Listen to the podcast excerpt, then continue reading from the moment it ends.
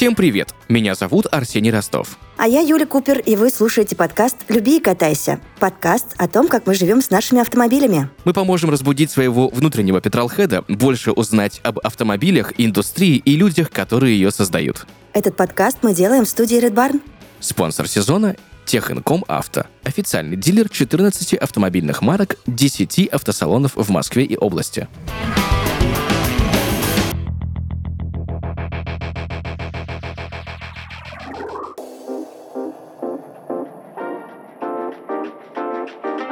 Друзья, э, сегодня хотим затронуть тему каршеринга и аренды автомобилей, разобраться с плюсами и с минусами по сравнению с личным транспортом, потому что, ну вот, Юля, у меня с каршерингом опыт взаимодействия был довольно длительный угу. и не всегда счастливый, я тебе скажу, если честно. Слушай, ну я в любом случае рада новости о том, что у тебя был опыт с каршерингом, потому что у меня опыт с каршерингом нулевой. И я, знаешь, больше в каршеринге, наверное, сегодня буду теоретиком и закидывать тебя всякими вопросами, потому что раз уж мы начали этот сравнительный анализ э, с арендой автомобиля, да, то я буду рассказывать о своем опыте именно в аренде, а вот с каршерингом буду терзать тебя себя. Знаешь, какие интересные к сегодняшнему моменту я нашла цифры, что объем пользования каршерингом очень серьезно растет. Если в 2015 году всего лишь 18 э, миллионов человек по всей планете пользовались каршерингом, то на сегодняшний день это уже больше 60 миллионов людей. Прикинь? Слушай, ну для меня на самом деле, хоть я каршерингом и пользовался довольно долгое и довольно длительное время, э, сам вот этот способ взаимодействия с автомобилем, да, способ использования, сценарий использования является немножко странноватым, потому что, ну, именно в конкретно вот сейчас в городе, где живу, где нахожусь, потому что, во-первых, каршеринга у нас сейчас э, в привычном понимании не осталось, который можно взять именно поминутно. Ну, он есть, но как бы не так-то и хорошо и много. А во-вторых, ну, вопросики у меня, конечно, к этому большие. Но что я хочу сегодня понять и о чем хочу сегодня с тобой поговорить. Юля, смотри, вот у нас есть личный автомобиль, у нас есть арендный автомобиль и есть каршеринг. И как бы казалось бы, любому автолюбителю, что альтернативы нет. Общественный транспорт, ну, come on, куда? Но, э, честно тебе признаюсь, вот вчера я э, по городу два часа добирался по маршруту, который обычно 30 минут занимает, потому что перекрывали все абсолютно полностью. И начал я задумываться, а есть ли какие-то вариантики? Вот раз уж мы про аренду говорили, давай про аренду и начнем. Когда вообще аренда, как ты считаешь, может э, спасти тебя от э, какой-либо, не знаю, боли транспортной. Ой, слушай, ты такой серьезный, прям фундаментальный понял вопрос, потому что мы сейчас аренду рассматривать же можем с нескольких сторон, да? Допустим, с твоим автомобилем что-то случилось. И ты такой раз и воспользовался арендой. Это очень удобно. Потому что у меня так было. У меня я свою э, лапочку отправляла там то ли на ТОшку какую-то очередную, то ли что-то. А нам прям, ну, срочняк, как понадобилось ехать в другой город. И мы спокойно взяли аренду. Ну, о цене этой аренды мы, мы поговорим немножко позже с тобой, да, потому что я немножко не поняла. Вот. И также можно ведь рассматривать аренду, когда ты такой сел, счетовод-любитель, посчитал, дорого ли содержать тачку, да, или недорого, свою личную. Вот, все эти циферки прикинул, и такой, ой, наверное, дешевле брать в аренду. И такой раз, и пользуешься арендой. Я правильно же mm-hmm. рассуждаю?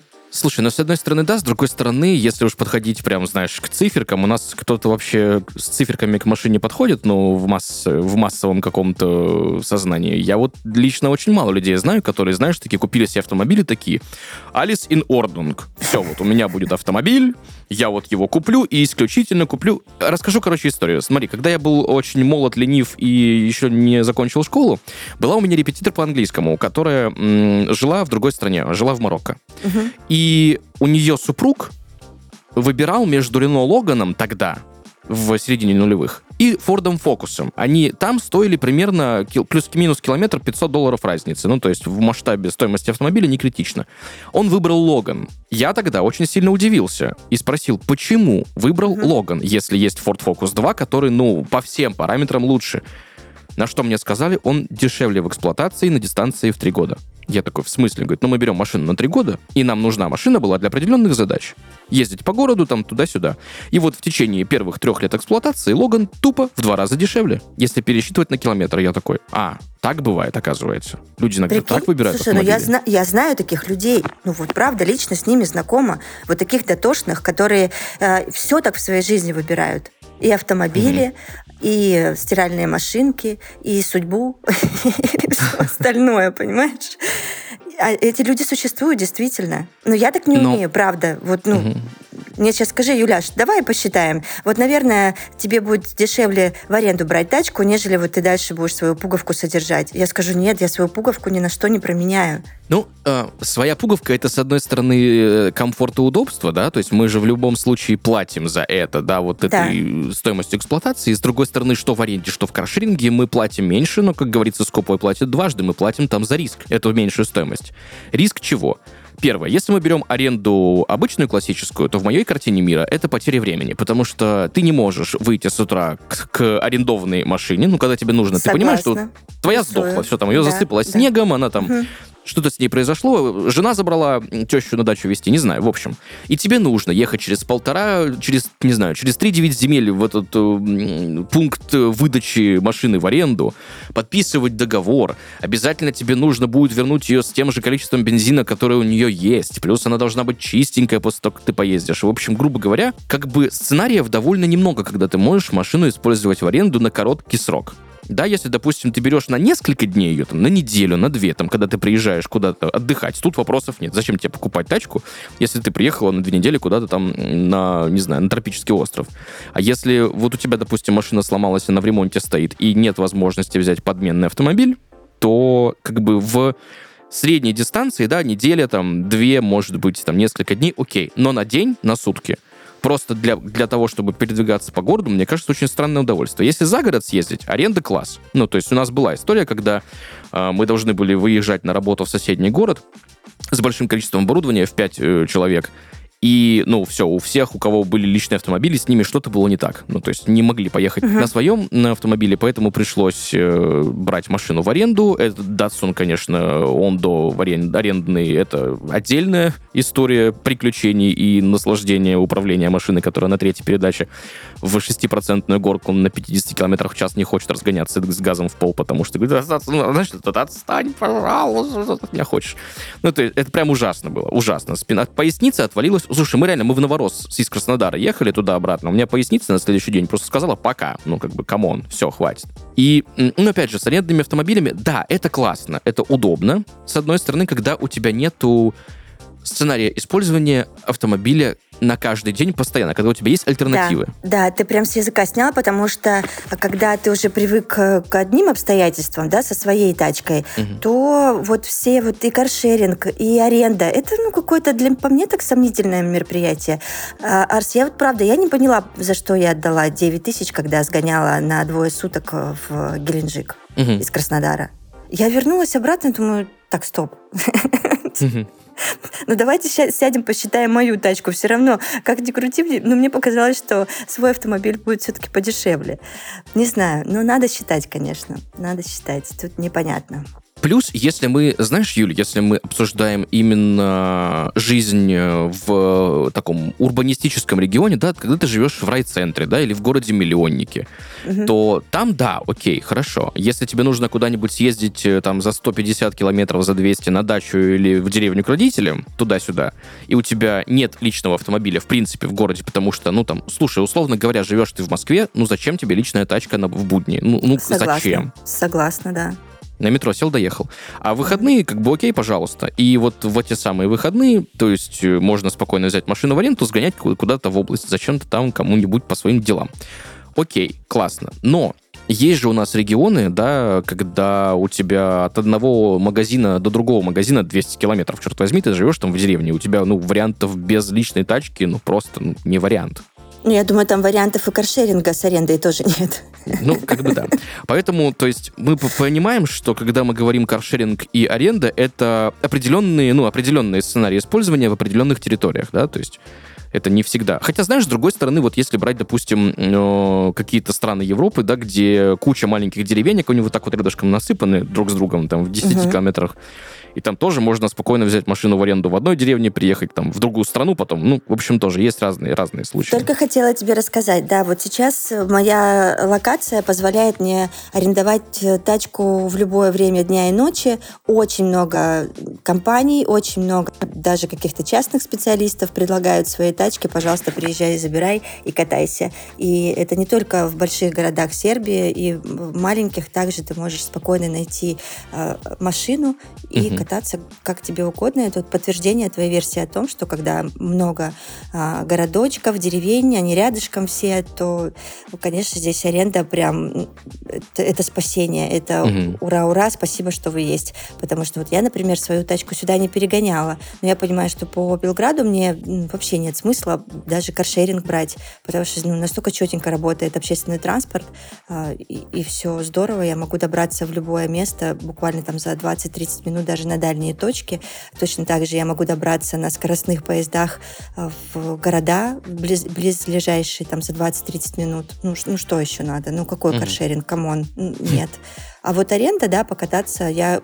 Почему-то я, наверное, в этом эпизоде, Арсений, буду просто топить за аренду угу. и не понимать каршеринг но я прошу какой-то благосклонности ко мне, потому что можно со мной спорить, потому что я не пользовалась никогда каршерингом. Но давай объясню почему. Для меня это сомнительная история. Даже на этапе скачать приложение это неудобно. Я не понимаю, почему я должна из приложения открывать тачку, заводить тачку. Хорошо, если у меня не работает телефон, я не знаю, потеряна связь, закончил здесь там мегабайты интернетовские, мне что тогда делать? Ну вот здесь, понимаешь, много уточняющих вопросов. Слушай, закончились интернеты мегабайтовские. Ты же ты в каком году вообще живешь? Они когда вообще могут закончиться? Не заканчиваются. Слушай, ну... Ну, ну чисто гипотетически. Но все же может случиться. Я уронила телефон в лужу, Арсений. Ну что мне делать?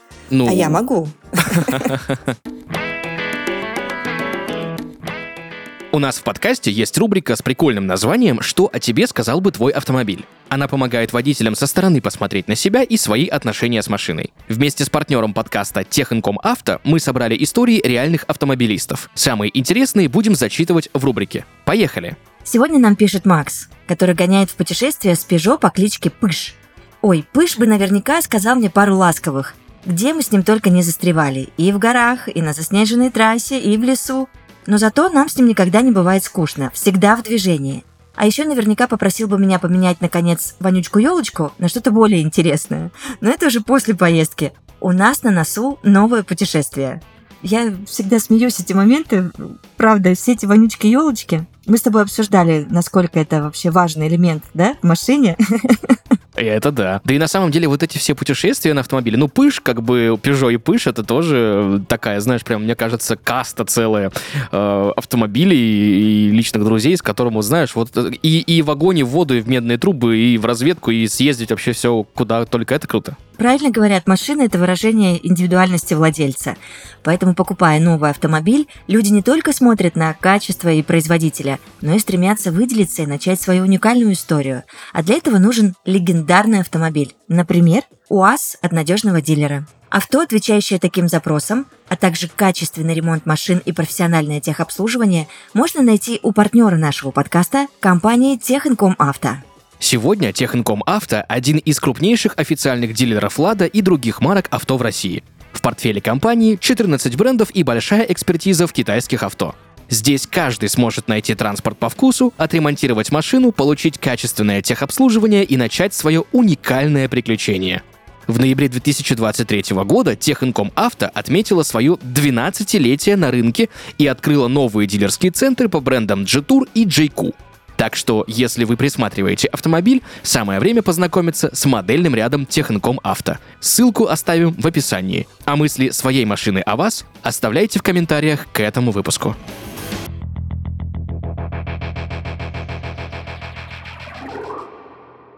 Хорошо, давай так. Вот с каршерингом у меня есть опыт взаимодействия довольно длительный и на длинной дистанции. И я тебе скажу, что, ну, базово, сам, сам по себе принцип, он довольно неплохой, потому что, в отличие от аренды, тебе, а, не надо куда-то за машиной далеко ехать. Б. Киваю. Тебе угу. не надо оформлять долго на нее документы. Долго это все, что дольше 10 минут. Не надо. Все, не надо у тебя приложение.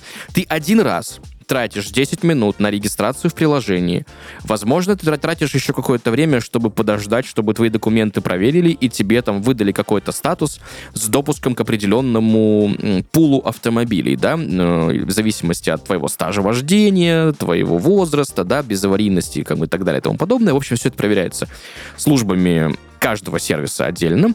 Также еще, если ты, еще немаловажный фактор, если ты зарегистрирована в одном каршеринге и потом регистрируешься в другом, и у тебя в том каршеринге все было хорошо, то тебе автоматически очень часто сразу дают какие-то профиты и доступы к нормальным тачкам, а не вот на вот этом вот Б-классе страдать. Но, опять же, это уже от компании к компании, и зависит на самом деле от региона присутствия, как это все проходит. Какой основной, вот три плюса, которые были лично для меня, когда я начал этим пользоваться, когда вот у меня так случилось, у меня был, был личный автомобиль, он у меня сгнил, вот, и я понял, что покупать еще раз вот это вот такое же примерно старое, древнее, задешево и рисковать своей жизнью, что у меня что-нибудь там отвалится во время движения, я больше не хочу. Поэтому я такой подумал, что, ну, подкоплю я на нормальную тачку, а все свои задачи по передвижению в городе именно когда нужен автомобиль, я буду закрывать каршерингом, потому что тогда он был дешевле, чем такси. И сейчас, кстати, он сильно дешевле, чем такси. Слушай, ну, ну давай действительно кивнем на то и согласимся с историей, что каршеринг, как ни крути, он выиграет перед такси. И угу. он, наверное, выиграет также и перед общественным транспортом в моменте, когда вы хотите приватности, да? Когда угу. вы не хотите а, ощущать чьи-то чужие ароматы, слушать чью-то чужую музыку, которая орет из, из соседнего наушника, угу. а, слышать чьи-то чужие приватные разговоры по телефону, да, мам, там, я поел, покакал и так далее. Приватность каршеринга, она выигрывает, это 100 очков вперед, безусловно. Здесь ты ты прав. Угу. Да, и с, с другой стороны, как бы вот вроде бы звучит все радужно, да, то есть ты зарегистрировалась в приложении, ты э, сидишь там дома, например, да, э, открываешь телефончик, на улице холодно, там минус с чем-то. Ну, в общем, да, вот Минус наша 100. стандартная, угу. да, наша стандартная грязь, ругань, грязь, слякоть и вот эта вот отвратительная погода. Ты сидишь дома, э, у тебя нет доступа к своему личному автомобилю, либо его просто нет, ты заходишь в приложение, видишь, так, вот в пяти минутах от дома у меня есть машинка. Ты начинаешь э, выходить из дома, бронируешь машинку, и чаще всего есть опция включить машинку, чтобы она подогрела тебе салончик. Ну, то есть ты придешь уже в тепленькую. Дальше, как это все раз работает? Ты пришел, э, открыл тачку, собственно, отфотографировал ее если там есть какие-то повреждения, ну или на всякий случай, чтобы, если ты вдруг ее не заметишь, все быстренько посмотрел, 5 минут и поехал дальше по своим делам. Потом, самое главное, что мне э, превалирует в каршеринге. Бесплатные парковки ты можешь приехать в центр и оставить машину бесплатно в зоне, где это возможно, на любой общественной городской парковке без шлагбаума, просто закрыть ее, завершить аренду и свалить по своим делам. И не платить по полтора миллиарда, по 300 рублей в час за парковку в центре за свой вот этот вот красивый, великолепный пеплац, который ты купил, наконец-таки, на все последние деньги. Это угу. удобно, это классно, да. но не всегда это везде работало. Был период в, э, в Краснодаре, когда каршеринг нельзя было парковать на платных общественных парковках. Это был такой бред, потому что в центре не то что поставить машину нельзя было, ну, просто негде. Тебе нужно было ставить ее за 15 тысяч кварталов и топать пешком, потому что единственное место, где можно было это поставить. И также взять в аренду ее было невозможно, просто потому что никто там машины не привозил, не ставил. Потом это все дело убрали и разрешили. То есть это, видимо, с местной администрацией какие-то вот такие вот моменты связаны, потому что, допустим, в Москве Питере уже миллиард тысяч лет, как это можно делать спокойно, и вопросов ноль. Что касается, ну, это как бы вроде бы плюс. У нас была вот история, когда я очень часто вместо такси выбирал каршеринг, это выходило мне реально в два раза дешевле. Это выходило чаще мне в два раза быстрее, потому что я знаю, как по нашему городу по пробкам проехать, объехать, все, да, и так далее. Но на этом плюсы заканчивались. Вот тут, э, тут я врываюсь и снова перебиваю тебя, потому что у меня уточняющий вопрос. Арсений, я знаю, что очень многие жалуются а, в каршеринге именно на то, что если ты чего-то вдруг не доглядел, какую-то царапинку, какой-то там недочетик, все, пипец, это все повесит на тебя. И потом это огромные штрафы, и ты влетаешь просто на бабки. Это зависит от, э, во-первых, э, агрегатора, которым ты пользуешься, да, давай от компании. У всех все по-разному. Есть те, кто закрывают глазки на это, как-то нормально, есть те, кто нет. Это зависит от, ну, на самом деле, большого количества факторов. Э, во-первых, от того, насколько ты хороший водитель. Во-вторых, ну, то есть, если у тебя там все безаварийно, все классно и совсем здорово, к тебе как-то все равно лояльно не относится.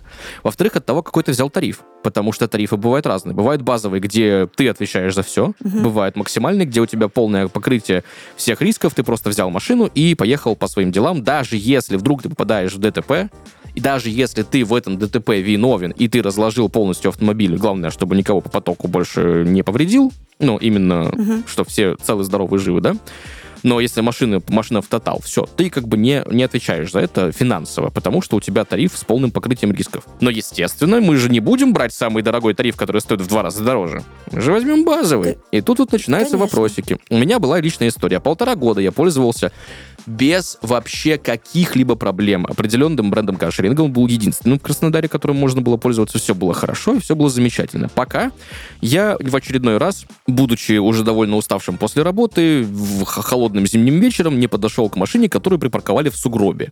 Ну, опять же, каршерингом.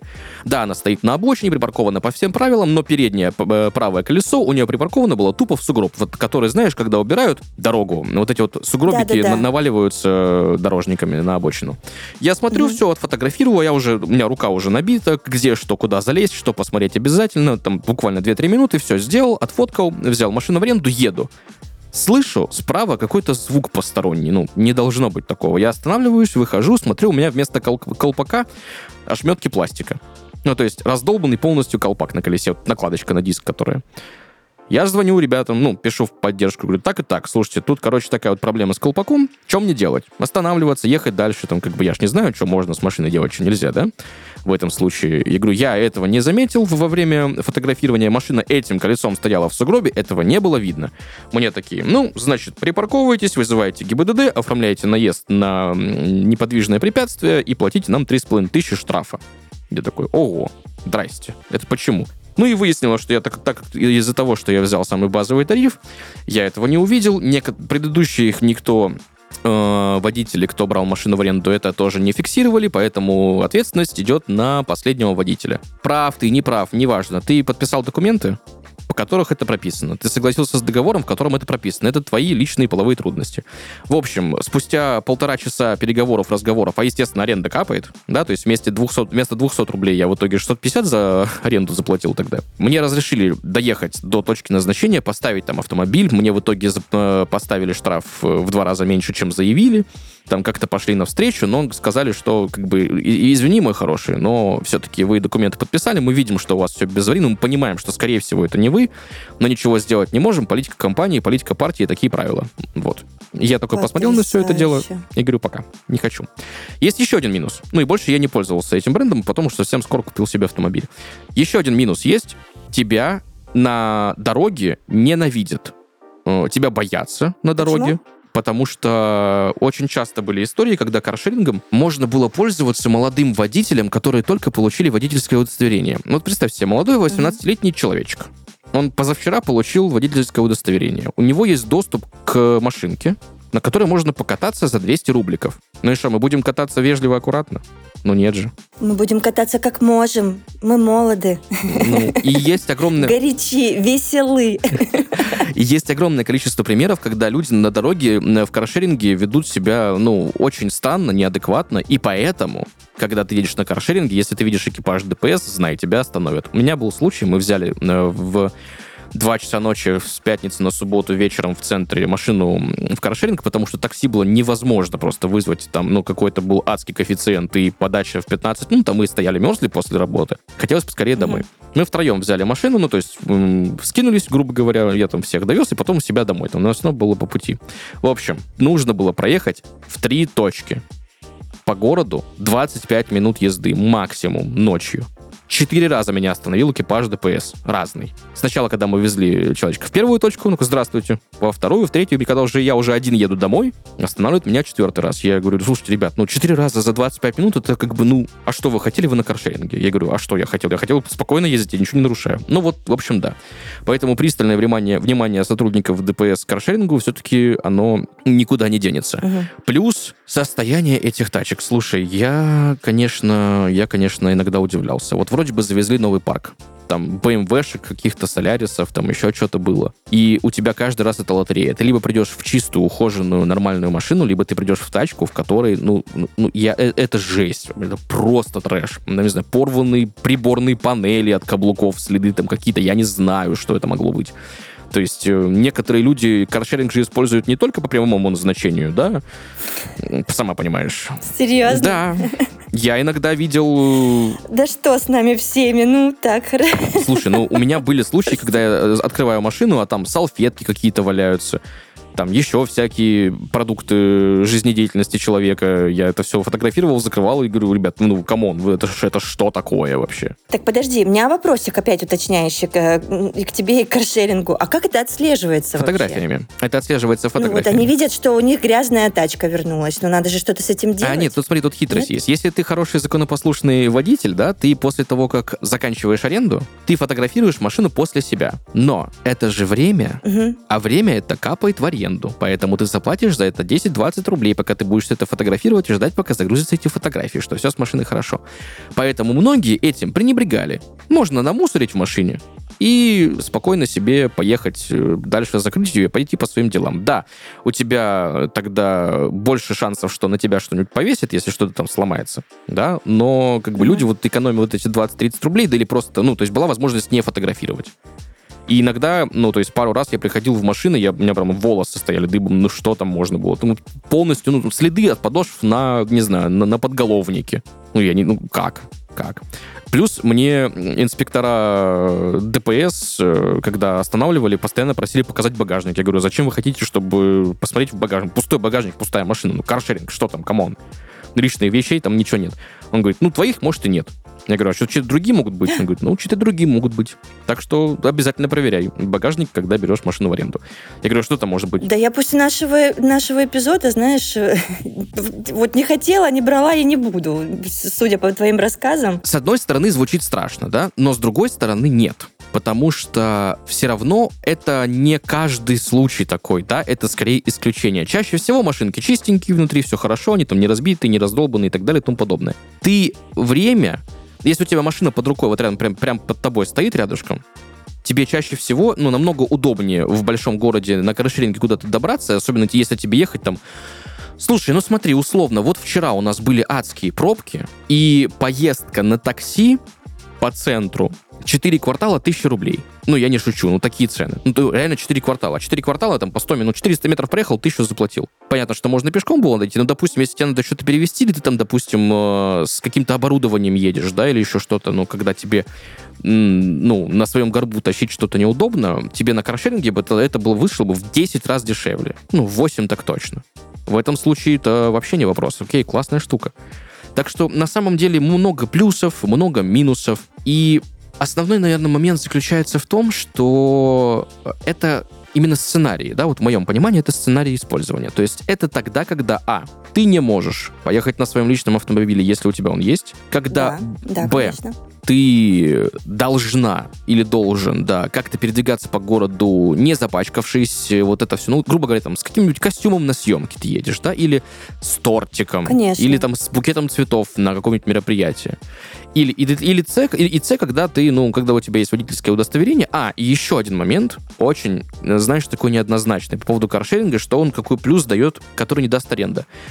Вот, допустим, ты хочешь купить себе тачку. Допустим. Ты выбираешь между разными моделями. А, ты можешь ты можешь порепетировать, я поняла. Умно, слушай, ну правда, правда. Ты взял одну, покатался, вторую и понял вообще, где тебе кайфово, угу. да? Причем ты покаталась не в тест-драйве вот этом стерильном, который дадут тебе в дилерском центре на идеальной машине, которая дополнительно будет еще прошумлена, максимально нафарширована опциями, а потом ты берешь, покупаешь эту же модель, а там, ну, не все так радужно на самом деле. Серьезно, недавно узнал, что некоторые тест-драйверские машины дополнительно проклеивают шумоизоляцией, дополнительно герленят, там что-то делают с арками, чтобы максимально в ней было тихо, мол, смотрите, какая классная моделька. А потом ты берешь вот это же самое, только в средней комплектации, а там вообще полный барабан. Ну да, так всегда ну, было. Ты не знал? Нет, для меня это было недавно открытием большим. А тут ты в каршеринге, получается, берешь ту модель, которая тебе интересна, или типа размер, допустим, вот ты, я всегда вот ездил на седанах, да, вот сейчас задумываюсь купить себе кроссовер. Я никогда в жизни не э, владел кроссовером, чем-то больше и выше седана, и вот мне интересно, как это вообще в моей картине мира будет работать. И ты в реальных условиях своей эксплуатации, своих каких-то потребностей можешь это все попробовать пощупать. Почему нет? Согласна. Очень классный, идеальный э, вариант, правда. И надо всем брать его на заметку. Арсений Уго предложил-то. Знаешь, я, кстати, да, именно поэтому никогда себе Солярис не куплю. Я, я вообще не, не понимаю этих людей. Нет, я могу понять людей, которые покупают себе солярисы. Ну, блин, ну, ребят, ну, кому? Там даже если не садиться в машину, а просто краш-тесты посмотреть, ну, уже все да, понятно. Там с краш-тестами это нормально, но просто она... Ну, в общем, да, она странная. Ну, не странная, она нормальная, но, но сейчас... Ну, короче, ладно. Сколько... Да простят нас все солярисы.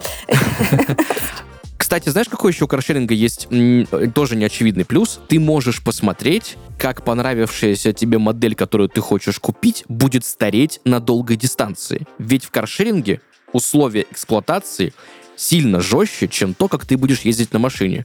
И, грубо говоря, каршеринговая тачка, которая полгода-год, будет выглядеть как машина, которой ты будешь владеть лет через там, ну, ну, в общем говоря, которая будет в состоянии, как если бы ты на ней сама ездила 4-5 лет. Uh-huh. И вот посмотрев на те же Солярисы, которые через год каршеринга просто по салону помирали, и те же Пола, например, которые после года каршеринга, ну, не так сильно помирали, как э, те же самые Соляры, да, на сопоставимых пробегах, там есть в интернете какая-то формула, что там 100 тысяч километров пробега каршеринга, это что-то там 350 тысяч километров обычной эксплуатации, в общем, да, и так далее и тому подобное. И ты можешь посмотреть, допустим, ты там вот хочешь себе какой-нибудь новый китайский кроссовер, он есть в каршеринге, ты смотришь, там 20 тысяч километров, у него уже руль облез, и ты уже подумаешь, нужен тебе такой кроссовер или нет.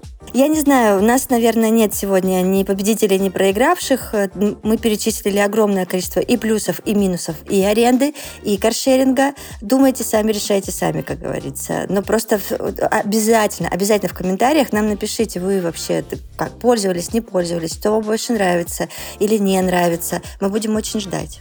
На самом деле, я лично с тобой полностью согласен. Я вообще не понимаю, зачем выбирать проигравших или победивших, потому что это все миллионы частных случаев. Просто вот э, есть такой еще один способ, да, не на самокате ехать и лужи давить, собственно, а не в такси, Хотя такси, конечно, это самый, наверное, комфортный вариант, потому что ты спокойно сидишь и занимаешься своими делами, отдыхаешь, но и самый дорогой, естественно. Ну, я такси давно не беру, особенно здесь тоже не беру, потому что я думала, в Москве, в Краснодаре дорого. Нет, ребят, поверьте, в Белграде еще дороже.